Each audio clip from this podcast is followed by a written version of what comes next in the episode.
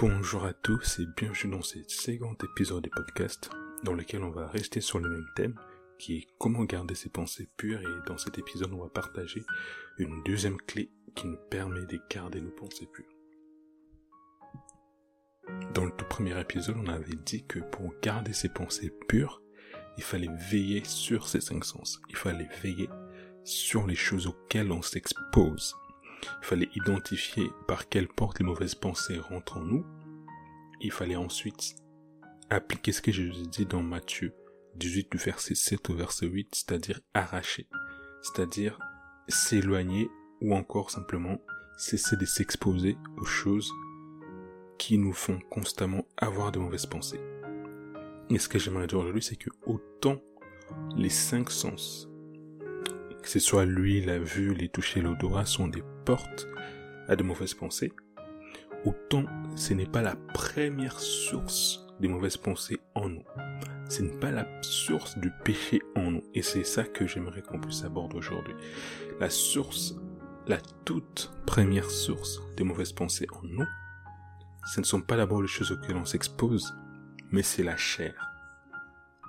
Lorsqu'on parle de la chair, on parle simplement de notre nature pécheresse, de notre nature adamique, de la nature que tout homme a à partir du moment où cet homme-là naît.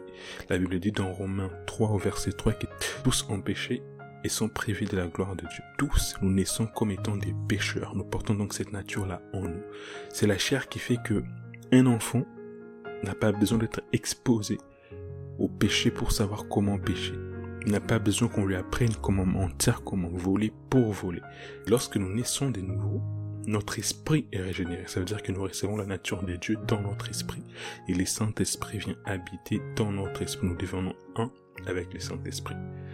Mais malgré ça, notre chair, cette nature pécheresse, elle reste dans notre corps. C'est ce qui fait qu'il y a une dualité. C'est ce qui fait qu'il y a une guerre qui va se dérouler dans notre esprit. Il y a une guerre d'influence. Il y a cette guerre d'influence-là qui va viser à savoir, qui va viser à déterminer qui de notre chair ou de notre esprit va influencer nos pensées, va influencer nos vies. C'est comme ça que la Bible dit marchez selon l'esprit et vous n'accomplirez pas les désirs de la chair. Ce sont deux natures qui sont drastiquement opposées. La Bible dit que l'affection de la chair est inimitié contre Dieu. Elle ne se soumet pas à la loi de Dieu et elle ne les peut même pas. Ce qu'il faut comprendre, c'est qu'une personne qui n'a pas Jésus dans sa vie, ça veut dire que cette personne-là n'a pas reçu la nature divine, donc n'a pas en elle la loi de l'esprit des vies en Jésus-Christ, la loi dont Romains 8 parle. Donc cette personne-là qui n'a pas reçu la nature divine, ça veut dire qu'elle n'a qu'en elle que la nature pécheresse. Ce qui veut dire que cette personne-là ne peut pas marcher selon l'esprit.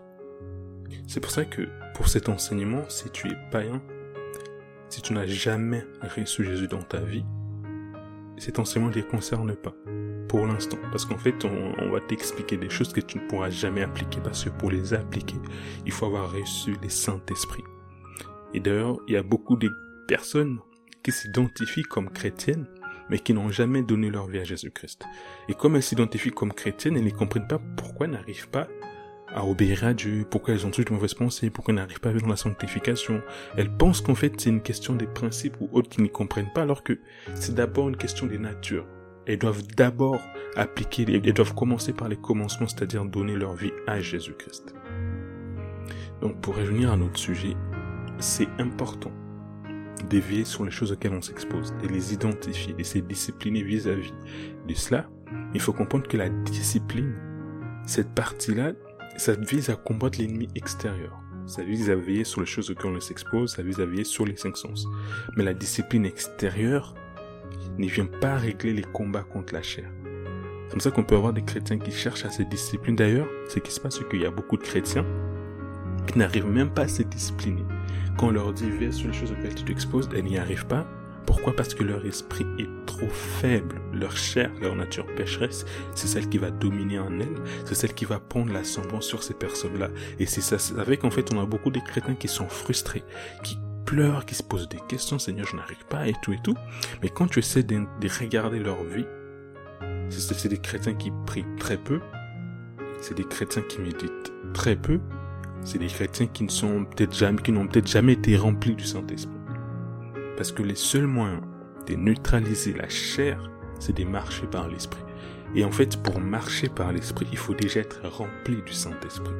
C'est peut-être ça le, les grands problèmes que beaucoup de chrétiens rencontrent quand il s'agit d'éveiller sur les mauvaises pensées, quand il s'agit de garder leurs pensées pures.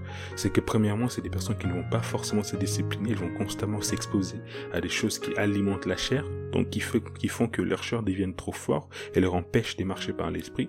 Et deuxièmement, c'est des chrétiens qui ne vont pas être assez forts spirituellement. Pourquoi ces chrétiens ne sont pas assez forts spirituellement? Parce que leur esprit n'est pas nourri.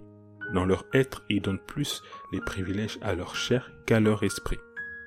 Je vais finir avec cette illustration pour donner la corrélation entre ces deux principes, pourquoi c'est important de se discipliner et d'éveiller sur ces cinq sens, et pourquoi c'est important de marcher par l'esprit, d'être rempli du Saint-Esprit.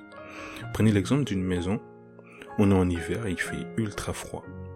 Si dans cette maison, en hiver, je précise, tu laisses les portes et les fenêtres de ta maison ouvertes, mais que tu allumes les chauffages, ce qui va se passer, c'est que même si le chauffage est allumé, même si tu le mets à 30 degrés, parce que tu as laissé les portes et les fenêtres de la maison ouvertes, ce qui va se passer, c'est que les froids va quand même rentrer. Ça, c'est l'exemple d'une personne qui a le Saint-Esprit en elle. Cette personne-là, elle a une certaine communion avec Dieu. Cette personne peut même être remplie du Saint-Esprit.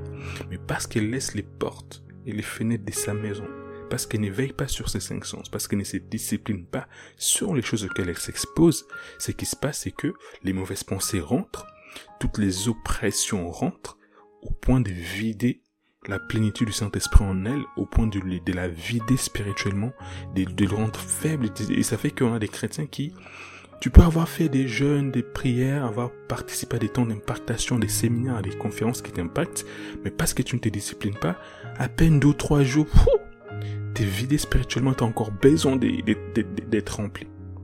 Le deuxième, cas, c'est que on est toujours en hiver, on a toujours notre maison, il neige dehors. Sauf que cette fois-ci, tu as fermé les fenêtres et les portes de ta maison. On s'est bien fermé, barricadé.